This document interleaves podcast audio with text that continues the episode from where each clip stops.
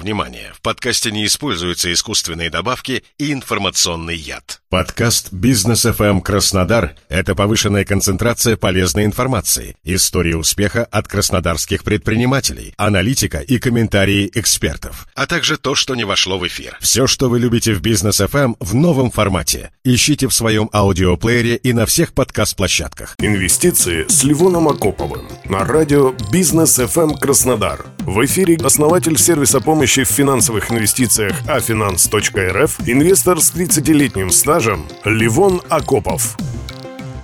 Коллеги, сегодня я хотел бы поговорить об акциях голубых фишек Московской биржи в привязке к их стоимости до 24 февраля 2022 года и текущем уровне цен.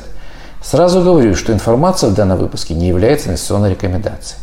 Анализ 22 бумаг индекса Мосбиржи, составляющих 90% его ликвидности, показал – что вернулись и даже превысили свои уровни следующие акции.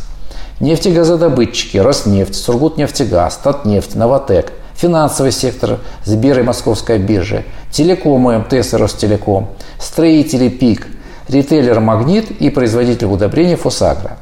В своем большинстве компании сектора металлургии и горной добычи, такие как ММК, Полю золота, Алроса, Северсталь, Русал и Норникель, пока не оправдывают надежд инвесторов. Их акции торгуются ниже уровня февраля 2022 года.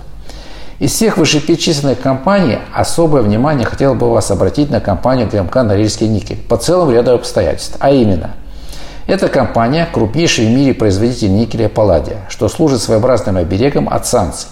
То есть при высоком спросе пропажа с рынка существенной доли металла потянет цены в район космоса, а это никому не нужно.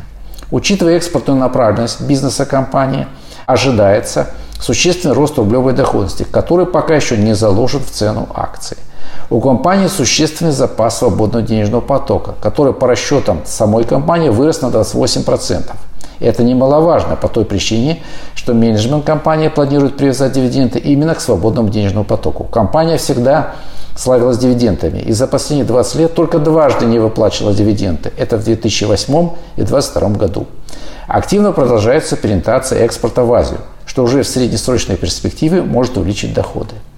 Учитывая все вышесказанные аргументы, планирую начать покупать бумагу от уровня 14 700 и ниже, а продавать частями от 18 тысяч рублей и выше.